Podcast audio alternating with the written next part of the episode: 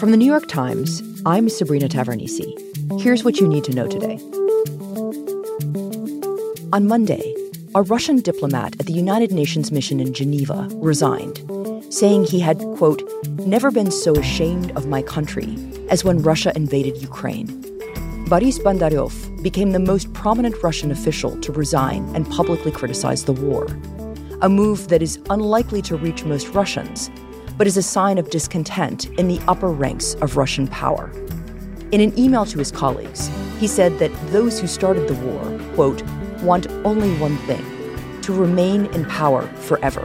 And he said that they are willing to sacrifice as many lives as it takes to achieve that.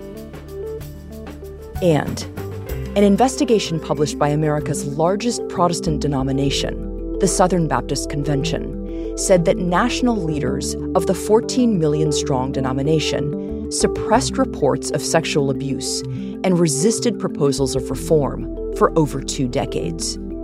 The report was commissioned last year after mounting pressure from survivors of sexual abuse in Southern Baptist churches. It found that the church's executive committee had kept a list that contained the names of hundreds of alleged abusers, but that church officials had covered it up. It also found a pattern of intimidation of survivors. That's it for today. I'm Sabrina Tavernise. See you tomorrow.